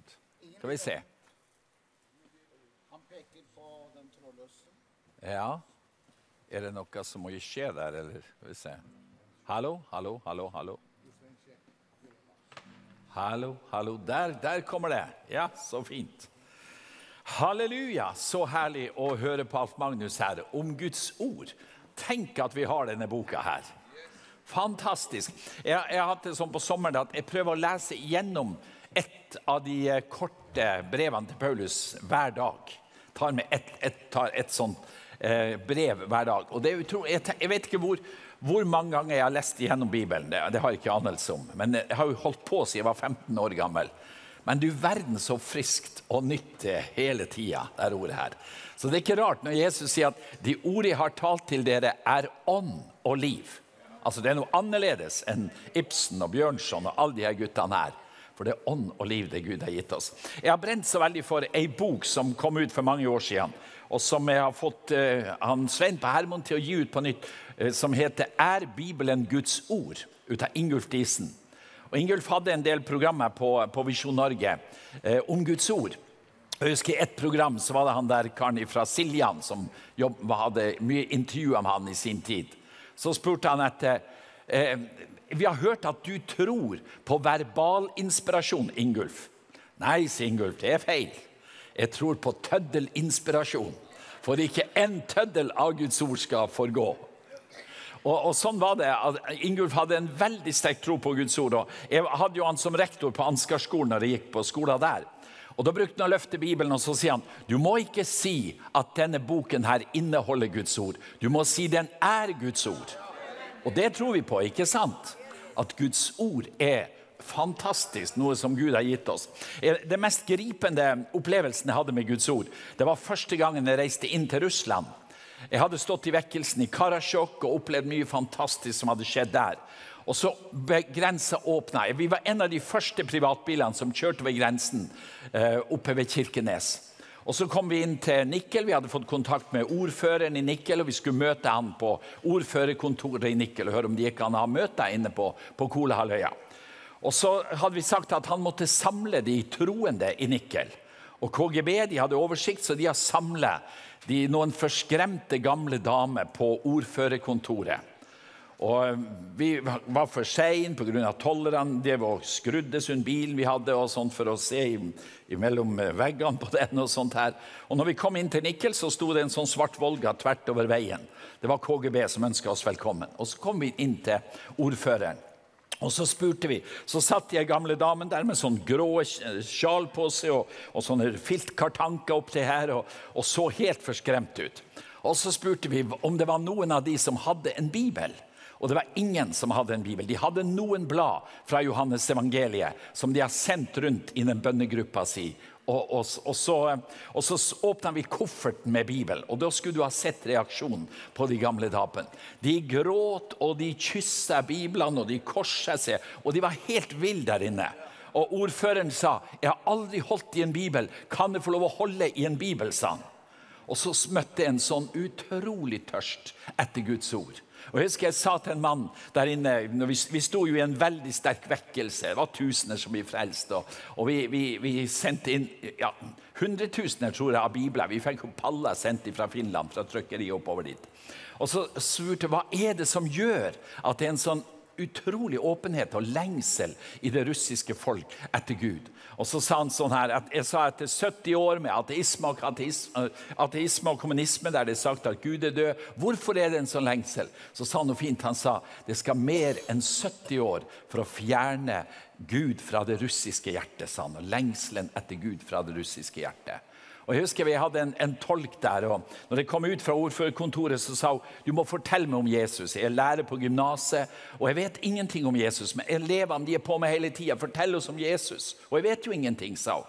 Og Så fortalte jeg enkelt sånn søndagsskolemateriell om Jesus. Og Så møttes vi på hotellet og spiste frokost på morgenen etterpå. Og Så sier hun Soya, som hun heter, i natt har jeg ikke sovet. Jeg har bare tenkt på Jesus hele tida. Kan du fortelle mer? Og Så fortalte jeg mer om Jesus, skrev litt ned sånn, på en lapp til også der. Og Så begynte hun å hikstegråte, og så sprang hun ut på toalettet. Og så sa hun unnskyld meg at hun var så føl, hadde så følsomt hjerte. Men da så jeg inn i noe. Så jeg føler, jeg føler de her, alle de her årene, siden 1990, så har jeg jobba mye i Russland, i Hviterussland og i Ukraina mest da. Så føler jeg at jeg har surfa på en sånn bølge av gudslengsel som har ligget i det slaviske folket. Og som gjør at vi har sett vekkelse overalt. Og Guds ord, hvor mye det betyr i de her menneskene sitt liv. Eh, hvis du vil ha denne boka, Jeg tok med meg noen i kofferten. Jeg vet ikke, Mulig de har det på bokbordet. Det er en helt ny bok som er kommet ut. Er Bibelen Guds ord? Og så, Ingulf var jo en gluping. Han var jo en fantastisk mann da, på mange vis. Og hadde doktorgrad og alt det her greiene som sånn, sånne akademikere som han Alf og de her guttene har. Eh, jeg har, ikke, jeg har, ikke, fått en sånn der eh, De, de vil jo gjerne gi de doktor, ja, Du er jo også blitt doktor borti fra USA, ikke sant, Jan? De spurte jo Reinhard Bunke om ikke han ville ha en sånn æresdoktor bort på universitet i USA. Så sa han hva skal jeg med doktor, jeg er jo ikke sjuk. Så, men, men, i alle fall, Ingulf var jo en som virkelig hadde, hadde studert dette her. Og, og, har fantastisk undervisning her om Bibelen som Guds ord. Nå skal jeg prøve å si litt også i fortsetninga her. Eh, hvis dere er klar, har kapasitet til litt mer, skal jeg si litt om den enkle bønn. Vi hadde et veldig flott bønnemøte her i morges. Og eh, Var det Anna du heter? Anne? Anne-Lise heter hun, ja. Hun fortalte en gripende historie om mammaen til Ludvig Karlsen. At hun kom og var blitt frelst i, i Oslo, og så hun kjørte oppover til, til, mammaen til Ludvig og møtte henne. Og så sa hun veldig fint, hun mammaen der, hun sa det at du får ikke kaffe før du har bedt for sønnen min som sitter i fengsel. Ikke det fint? Og så ba hun til Gud, og så hørte hun en stund etterpå at Ludvig var blitt frelst. Og, og så tenker på de her mammaene som ber de her enkle bønnene. Hvilken kraft som finnes der. Og jeg, har lyst til å oppmuntre deg, du som er mamma. Jeg, jeg, tror, jeg tror, det er noe helt spesielt med mammabønner. Tenk, tenk, på alle vi som er her inne i, i teltet nå i formiddag. Vi er født av en mamma. Og vi har ligget under mammas hjerte i ni måneder, blitt formet som en ny skapning her inne i mors liv. Og så kommer vi ut, så ligger vi ved brystet og blir, og blir mata i et helt år. Tenk den relasjonen som er mellom en mamma og hennes barn. Og jeg tror at det er noe helt spesielt når en mamma ber til Gud for sine barn. Er et produkt, tror jeg, ut av mamma sine bønner, ut av bestemor sine bønner. Mennesker som hadde et sånt hjerte for meg. Og Derfor har jeg sånn veldig tro på den enkle bønnen og oppmuntre det til at du kan praktisere ditt enkle bønneliv og se at Guds rike bryter fram gjennom din bønn. Jeg skal lese litt fra Matteus 6 her. Jeg skal ikke holde på lenge, for hvis dere begynner å bli trøtt nå. Men hør hva det står. Når dere ber, skal dere ikke gjøre som hyklerne. De liker å stå i synagogen, på gatehjørnet og be for å vise seg for folk. Sannelig, sier dere, de har alt fått sin lønn. Men når du ber, skal du gå inn i rommet ditt, lukke døren din, be til den far som er i det skjulte, og den far som ser i det skjulte, han skal lønne deg. Fantastisk vers. Om en Gud som ser oss i sin kjærlighet, har omsorg for oss. Og så kan vi få lov å komme med våre enkle bønner, og så vil han svare oss i det åpenbare. Eh, når jeg var en ung gutt, jeg var 16 år gammel, jeg var ute på fiske. Jeg reiste på fiske da jeg var 14 år gammel. Begynte på en stor fiskebåt med 22 tøffe mannfolk. Og Så skulle vi omarbeide denne båten i Bodø til en, en mer moderne fiskebåt. Og Så ble vi liggende i tre måneder i Bodø. Og så møtte jeg noen enkle bønnedamer i menigheten der. Dere som har hørt meg før jeg snakker, for det her er, er veldig dyrebart for meg. Og Det som, som jeg berørte så sterkt ut av, det var denne enkle bønnestilen som de menneskene hadde. Jeg hadde vært en del i kirka hjemme, var god venn med presten. Og jeg, jeg, var litt frustrert over rituell bønn. Og så møtte jeg denne enkle bønnestilen som var iblant pinsefolket i, i Bodø. Og De hadde jo sånne uttrykk som det her. Det er jo så herlig å be til Gud. Det er jo så skjønt å be. Det er så vidunderlig med bønn. Sånn drev de og snakka. Og så sa de når vi skulle samles vi skal ha oss et salig bønnemøte. sa de. Og, jeg tenkte, går det, går det, an å ha et salig bønnemøte? Er ikke det bare et ritual som man liksom lærer av seg? Og så møtte det folket som hadde en sånn enkel tro på det å be til Gud. Du vet, Presten hjemme han advarte vel, med veldig mot pinsevennene. Han sa du må ikke bli forført av pinsevennene. De snakker bare om Den hellige ånd. Men så møtte jo de her. Og hva var det de snakka om? Pinsevennene i Nord-Norge i alle fall, de, hadde, de sa ikke Jesus, men de sa Jesus er. Jesus er, sa de når de ba. Og det var det at de hadde sagt Jesus som de hadde fått sin egen slang på Jesus. Så, så det var Jesus som gikk igjen i deres bønner. Og så hadde de et uttrykk de brukte. De sa, hvis det var et problem du hadde, så sa de det er jo ikke noe problem. Det er jo bare å be seg gjennom. Det er jo bare å be seg gjennom. Og hva var det de kjente til, de her enkle forbedrerne? Jo, de hadde en reise i sitt bønneliv der de har sett gjennombrudd etter gjennombrudd etter gjennombrudd, og det har kommet gjennom enkel bønn. Og det her er, er, så viktig for meg at, at vi, vi, kan be på forskjellige måter. Jeg, jeg hørte i morges det var en ekte Livets ord av det her som var. Det er jo utrolig herlig med bønnelivet fra Livets ord. Tenk, tenk, hva det har ført til i Øst-Europa. Eh, I går morges ba vi for Mats Ola Isol, som er, er, pastor i Moskva. Som har en veldig tøff tid akkurat nå. Men han er biskop for 400 Livets ord-menigheter i Russland. Den store menigheten i Jerevan med 11 000 medlemmer er også en, et produkt ut av bønnelivet som fløt ut fra Livets ordbevegelsen i sin tid og skapte et enormt misjonsengasjement. Men bønn er, er både kultur Vi kommer fra forskjellige bønnekulturer. Men Gud han forstår seg på vår bønn. Bønn har med kultur å gjøre, det har med forskjellige personligheter som vi er når vi driver og ber. Noen er for sakte og forsiktig, noen er pågående og, og har drive i bønnelivet sitt. Men Gud han ser ikke at den bønnen er mer verdifull enn den bønnen. Men vi får lov å be på vår måte, og så har vi en far som hører vår bønn, og som vi kan kommunisere med på vår måte. Jeg hadde en sånn artig opplevelse en gang i, Karasjok. Så var det en, en gjeter, rein på fjellet som var blitt frelst. Og Så snakka jeg med han etter jeg hadde bedt til frelse med han, så sa han du som er reingjeter, når du går opp på fjellet, så kan du gå der og snakke med Gud og utvikle bønnelivet ditt og få taket på det her med bønn. Ja, men si meg én ting, Fagervik. Sånn. Tror du at Gud skjønner samisk? Ja, så sa jeg garantert. Gud han skjønner samisk. Og det er jo fantastisk at Gud han forstår oss på alle mulige språk som vi driver og ber. Så vil han lytte til vår bønn, og så vil han svare vår bønn, og så vil han gripe inn når vi driver og ber. Og jeg har så tro på den, den kraften i den, den enkle bønna.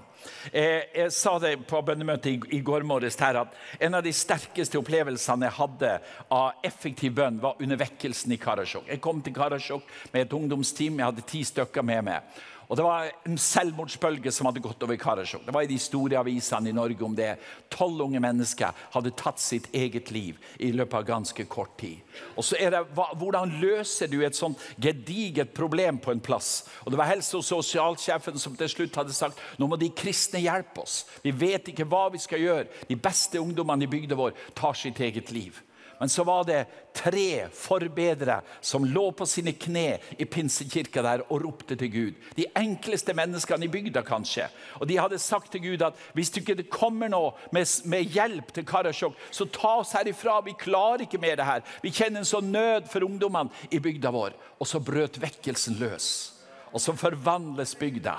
Og så gikk det mange år før noen tok sitt eget liv i Karasjok på nytt igjen. Etter noen uker vi hadde vært der, så hadde vi et ungdomskor på 75 nyfrelste som sto på plattformen og lovpriste Gud. Og så var det den vekkelsen sånne som spreddes inn på Kolahalvøya, der tusener av mennesker ble frelst etter hvert. Men jeg tror når, når Gud skal dele ut uh, prisen i himmelen, så tror jeg de der tre enkle forbedrene fra Karasjok er de kanskje som står først i køen og tar imot prisen for vekkelsen av det som skjedde i Karasjok. Så Gud han vil bruke enkle mennesker som tror på Gud. Eh, jeg hadde en, en eh, som betydde mye for meg i, i noen år eh, når det gjaldt det her med bønn. En, en amerikansk bønneleder som heter Armin Geswein.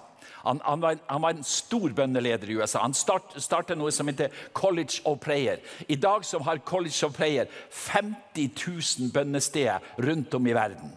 Men hvor starta det? Jo, det starta i Oslo med Mangsvekkelsen. Han var en luthersk prest fra New York-området. Kom over til London, hadde hørt om vekkelse i London. Og så får han høre om vekkelsen i Oslo. Kommer over og blir en del av bønnelivet i, i Mangsvekkelsen og blir så grepen av den bønnelivet som var der. Han sier at ikke før jeg kom til Sør-Korea, så møtte jeg sånne bønnemøter som vi hadde under vekkelsen i Norge. Og det er utrolig sterkt med, med Armin. fordi at når han kom tilbake til USA, så han starta noe som heter Pastors Association i Los Angeles, der han samla pastorer og forkynnere. Og så sier han en, en dag så hadde vi, eller en helg så hadde vi bønnenatt. Og en av de som jeg møtte på den bønnenatta, det var en ung evangelist som heter Billy Graham. Og Så sa jeg til han, Billy Graham at jeg har sett noe i Norge som fungerer i by etter by. Hvis du legger bønn i bunnen av det du gjør, hvis du har mye bønn foran dine kampanjer og fyller kampanjene dine med mye bønn, så vil du se gjennombrudd i by etter by etter by. Og så sier Armin til Vi satt i, i Holland, på, i Amsterdam og snakka om det her. Så sa han når jeg sa det, så kom det en hellig ånd over oss klokka tre på natta. Og vi datt om på gulvet der og ble liggende som en bekreftelse fra himmelen at der er svaret, der er løsninga for at Guds rike skal bryte igjennom. Og Så spør Billy Graham Armin Gesvein, kan du bli min bønneleder. Og Så blir han bønneleder for det store korstoget i Los Angeles, som var gjennombruddskorstoget for, for Billy Graham. Og Tenk at det hadde sine røtter i Norge, i Oslo. Var en sånn stengt understrøm av bønn i vekkelsen med Frank Mangs. Og Han begynte å reise videre sammen med Henry Johansen, som sto i vekkelse i Ålesund, i Stavanger, i Kristiansund, i, i Kristiansand. Og han, han, sa det, når de hadde vekkelsen i Stavanger, så var det en så sterk vekkelsen der, sa han, at etter hvert så bestemte de seg for de skulle til Haugesund og ha vekkelsesmøter der. Da tok vi med oss 900 nyfrelste fra Stavanger. Vi hadde tre kystdampere som tok de over til Haugesund, og så brøt vekkelsen løs i Haugesund vekkelsestider. Og hva var grunnen? Hva, hva var det som lå i bunnen? Jo, et veldig sterkt bønneengasjement. De hadde tro på bønn, og de hadde tro at det kommer til å bryte gjennom hvis vi ber til Gud. Og Hva er det, hva er det Armin, hva var liksom hovedtesen i Armin sin forkynnelse? Jo, det var apostelens gjerninger 1.4. Der, der han sier at at Jesus han beordra de til bønn på Øvre salen. For det står sånn i, i eh, Apostelens gjerninger 1,4. En gang han spiste sammen med dem, befalte han dem dette. Og det ordet som er brukt der, i, i noen bibeloversettelser står det så sa han dette, eller, eller påla han dette. Men det ordet som er brukt der, er en befaling, et militært uttrykk som heter paracello, og som betyr å gi en ordre, befale. Og hva befalte Jesus? Dere skal ikke forlate Jerusalem, men dere skal vente på det som far har lovt, som, som, som, dere har hørt om av meg. Dere skal ikke forlate Jerusalem, men skal vente på det som Faderen har lovt. Og hva gjorde de? Jo, de gikk på øvre salen. Vi hadde ti dager med bønn. Og tenk når de driver og ber.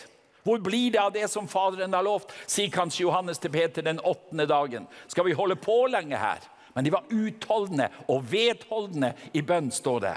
Og så, vet du, kvelden den tiende dagen hva, hva sa de da? Wow!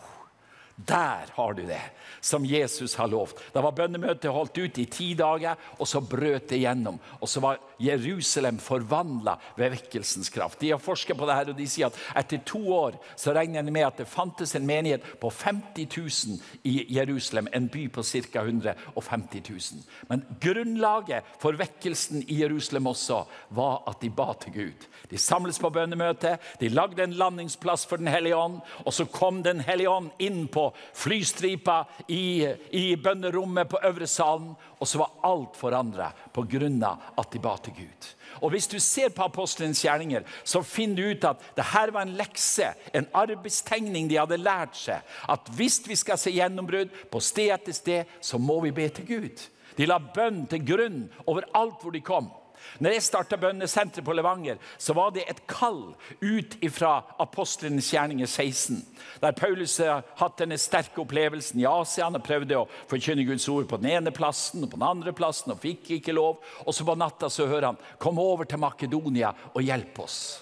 Og Så havner han i Filippi. Vi kjenner til historien. Og Så går Paulus der og undres på hvorfor er i Filippi. Hvorfor er ikke kommet til Tessaloniki, hovedstaden i Makedonia. Hvorfor er jeg her? Og Så står det på sabbatsdagen så går han ut en tur. Og så står det så går han ned til elven, der han mente det måtte være et bønnested. står det i teksten. Han mente det måtte være et bønnested. Hvorfor mente han det? Jo, han kjente det er noe som har dratt meg til Filippi. Hvorfor er jeg her i denne byen? Det er noen som har bedt til Gud her. Og Så finner han Lydia og kvinnene ved elva som driver og ber. Og Så ser vi videre i, i kapitlet at det blir et kristent bønnested. Et jødisk eh, bønnested, så blir det et kristen bønnested. Og så bryter vekkelsen ut i Europa. Det startet i Europa. Også der var grunnlaget, fundamentet for vekkelsen i Europa. Det var bønnefolket nede ved elva i Filippi. Og når Gud kalte meg til bønnesenter på Levanger, så sa han at hvis Paulus hadde kommet til Norge, hvor har han funnet bønnested i Norge? Og så tenkte jeg, Det finnes jo ingen plasser. Det var en del sånne retreatsenter med kontemplative steder. Men Gud kalte meg til å starte et forbønnens sted. Og Det ble grunnlaget til at vi starta opp i Levanger med, med, med bønnesenteret. Hvis Paulus skulle komme til Norge, så må han jo finne iallfall ett bønnested. Og Nå er det mange plasser der det reises opp bønnesteder og bønnesentre. Og Jeg har vært så grepen når jeg har vært på, på gjestegården der oppe på, på, på Visjon Norge. Det bønnelivet som foregår der eh, Svein og de som leder i bønn i bønnerommet foran hvert program. Det er jo så herlig å være med på det og, og, og, se hvordan det er et grunnlag av bønn som ligger der. Og Hvis vi skal oppleve vekkelse i dette landet, så må vi skjønne tegninga, vi må skjønne arbeidstegninga. At grunnen for at det bryter gjennom, og at det skjer, er at vi ber til Gud. Vi søker Guds ansikt med enkel og trofast bønn. Vi snakka litt om det på bønnemøtet her i morges. og Randi, du var, du var inne på at, at, vi må ikke gi opp for tidlig.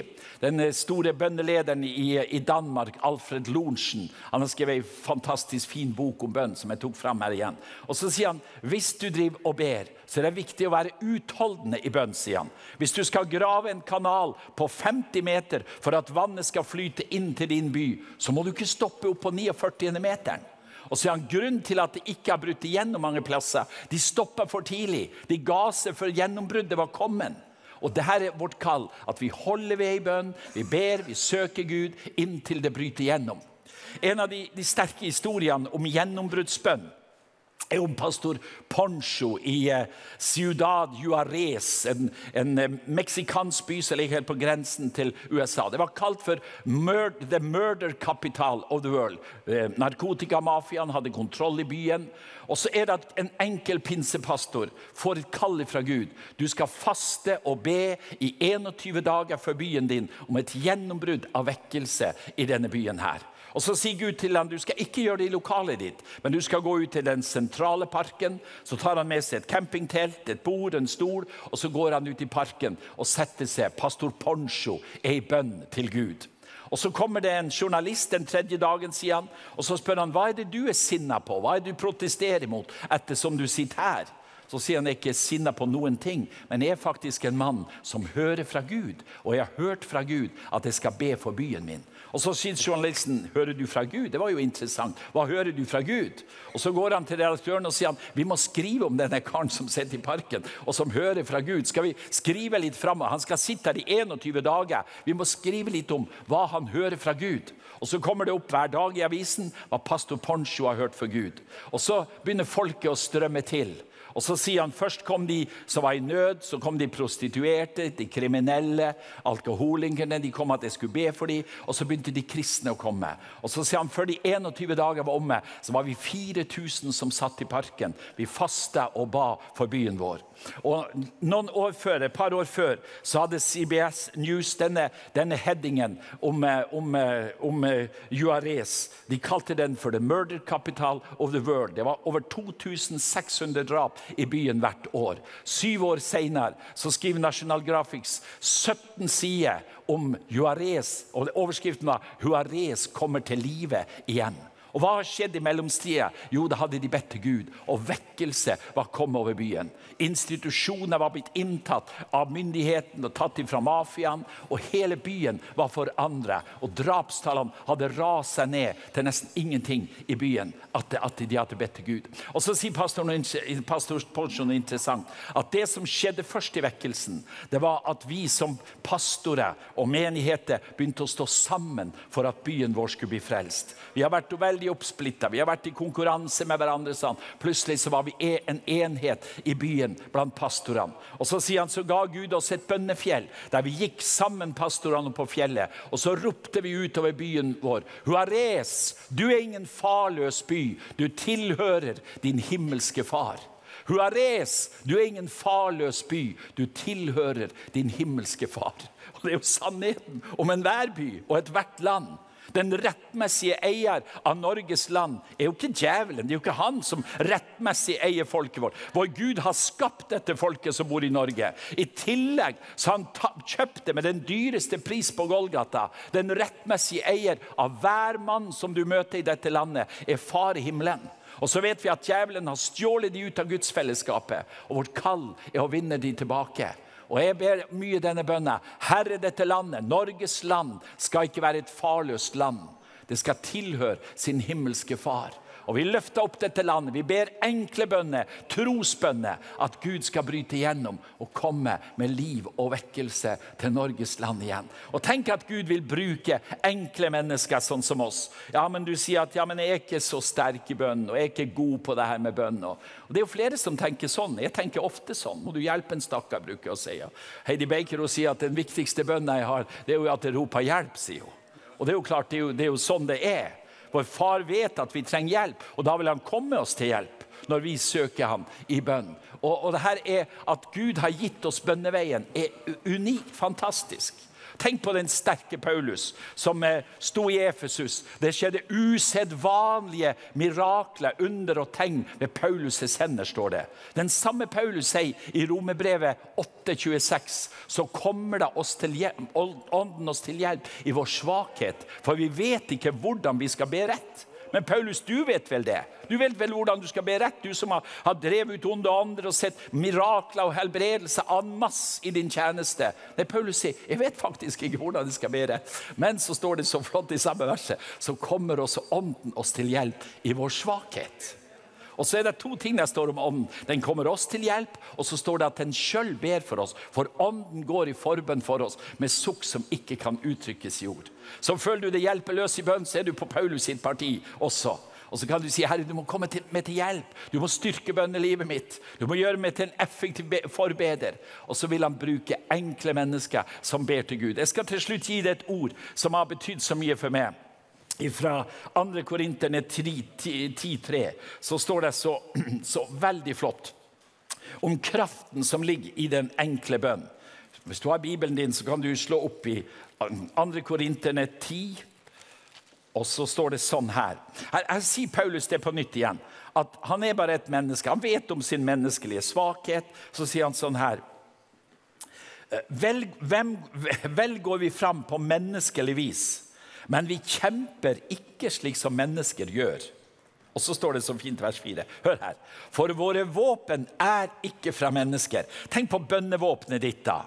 At det er ikke et menneskelig våpen. Det er ikke du som har funnet på det her med bønn. Du vet, en, Hvor du går i verden, i enhver kultur og den, den, den, mest primitive stamme, så driver de og ber til Gud. De ber til stokk og stein og sol og måne. Det er noe som Gud har lagt i oss som mennesker at vi skal be. Så det, det guddommelige opphavet til bønn er Gud sjøl. Våre våpen er ikke fra mennesker, men det har sin kraft fra Gud og kan legge festninger i grus.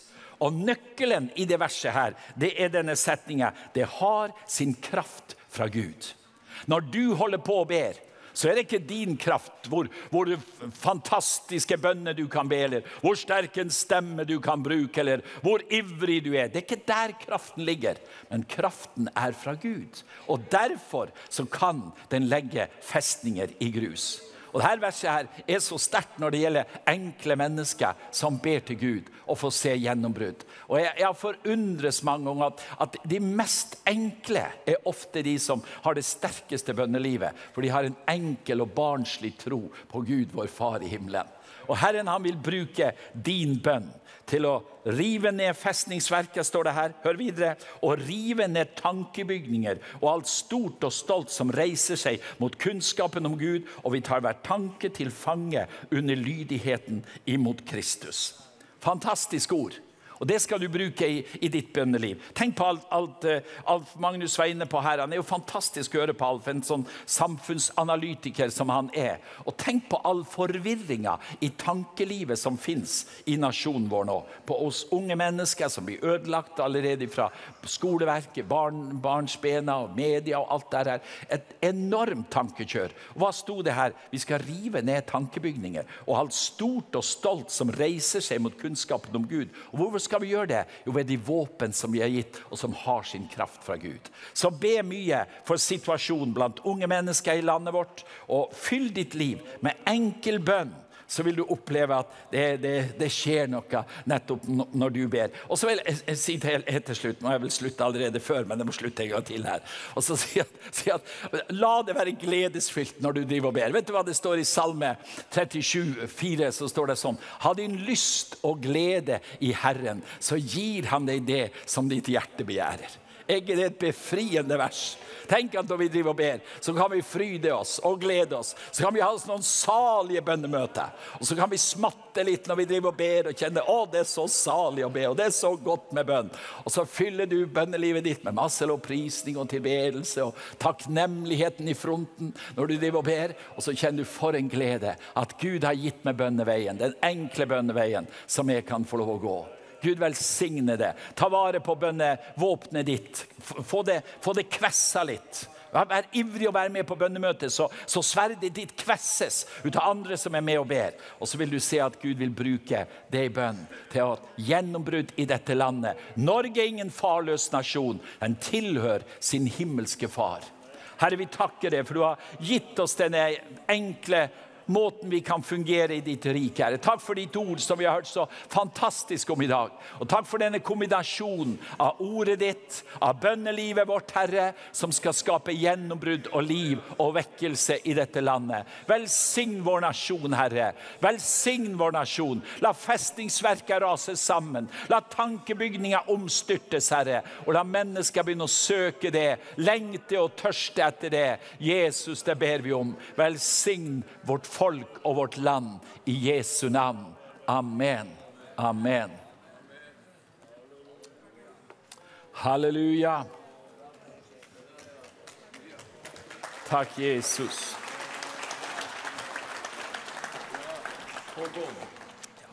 Takk skal du ha. Det var inspirerende, var det ikke det? Og han inspirerer oss enda mer til å bruke Skjønner du, din og min største ressurs, det har vi i vårt bønneliv. Og eh, gjennom det så påvirker vi mennesker vi ber for, til frelse, helbredelse over hele jorda. Og den største utfordringen vi har, det er nettopp dette at det er så mange ting vi skal gjøre, men kjærlighetens fellesskap med Gud og tid i forbønn, det forandrer Bønn forandrer ikke Gud, men Gud har gitt oss alt. Men det forandrer meg og de jeg ber for, så jeg kan fryde oss og prise Gud.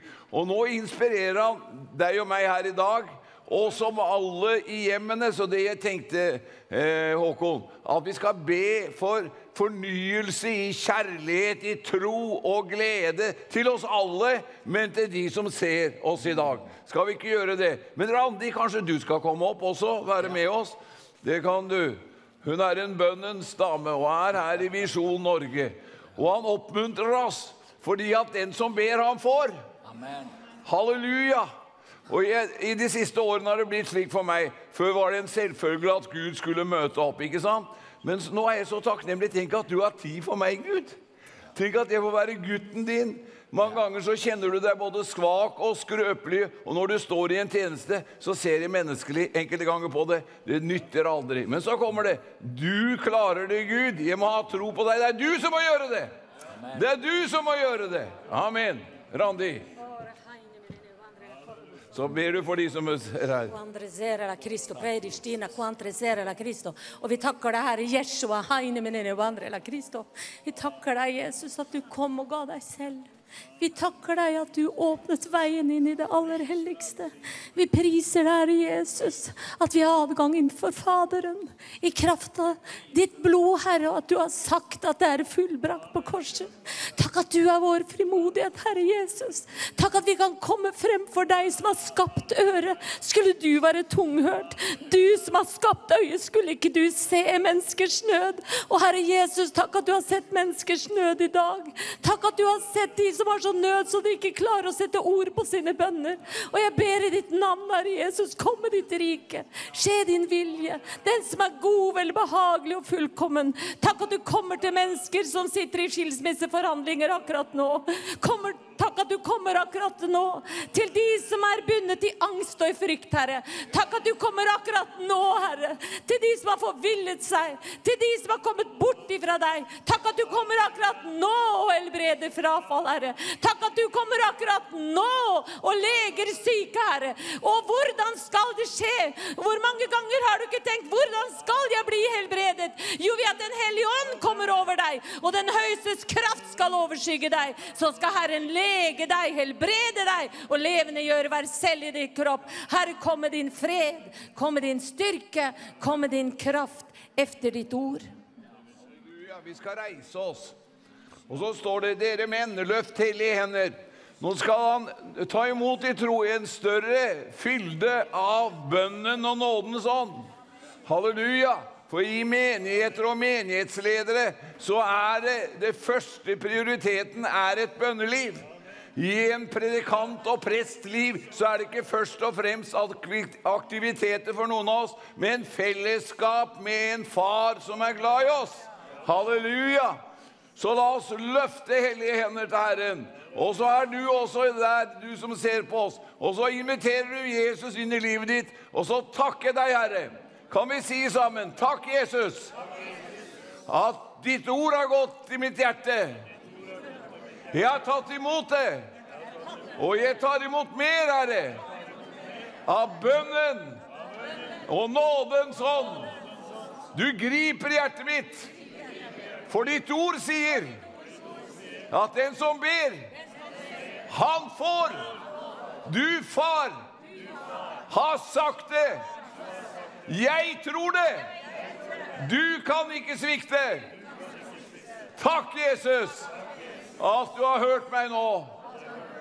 Amen. Amen. Halleluja. Kan dere få lov til å sitte ned igjen? Amen.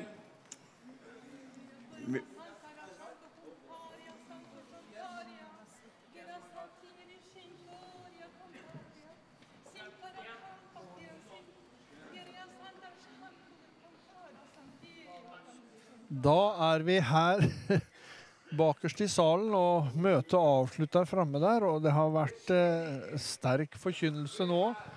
Og det var fint å høre det som har skjedd, og du får være med oss.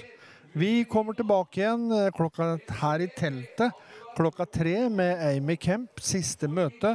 Så du som bor i nærheten, benytt anledningen til å komme hit. Amy Kemp har hatt fantastiske møter. Det har skjedd masse ting. Mennesker har møtt Jesus og blitt helbreda. Ellers så er det i kveld er vi der igjen med Håkon Fagervik klokka 19.30.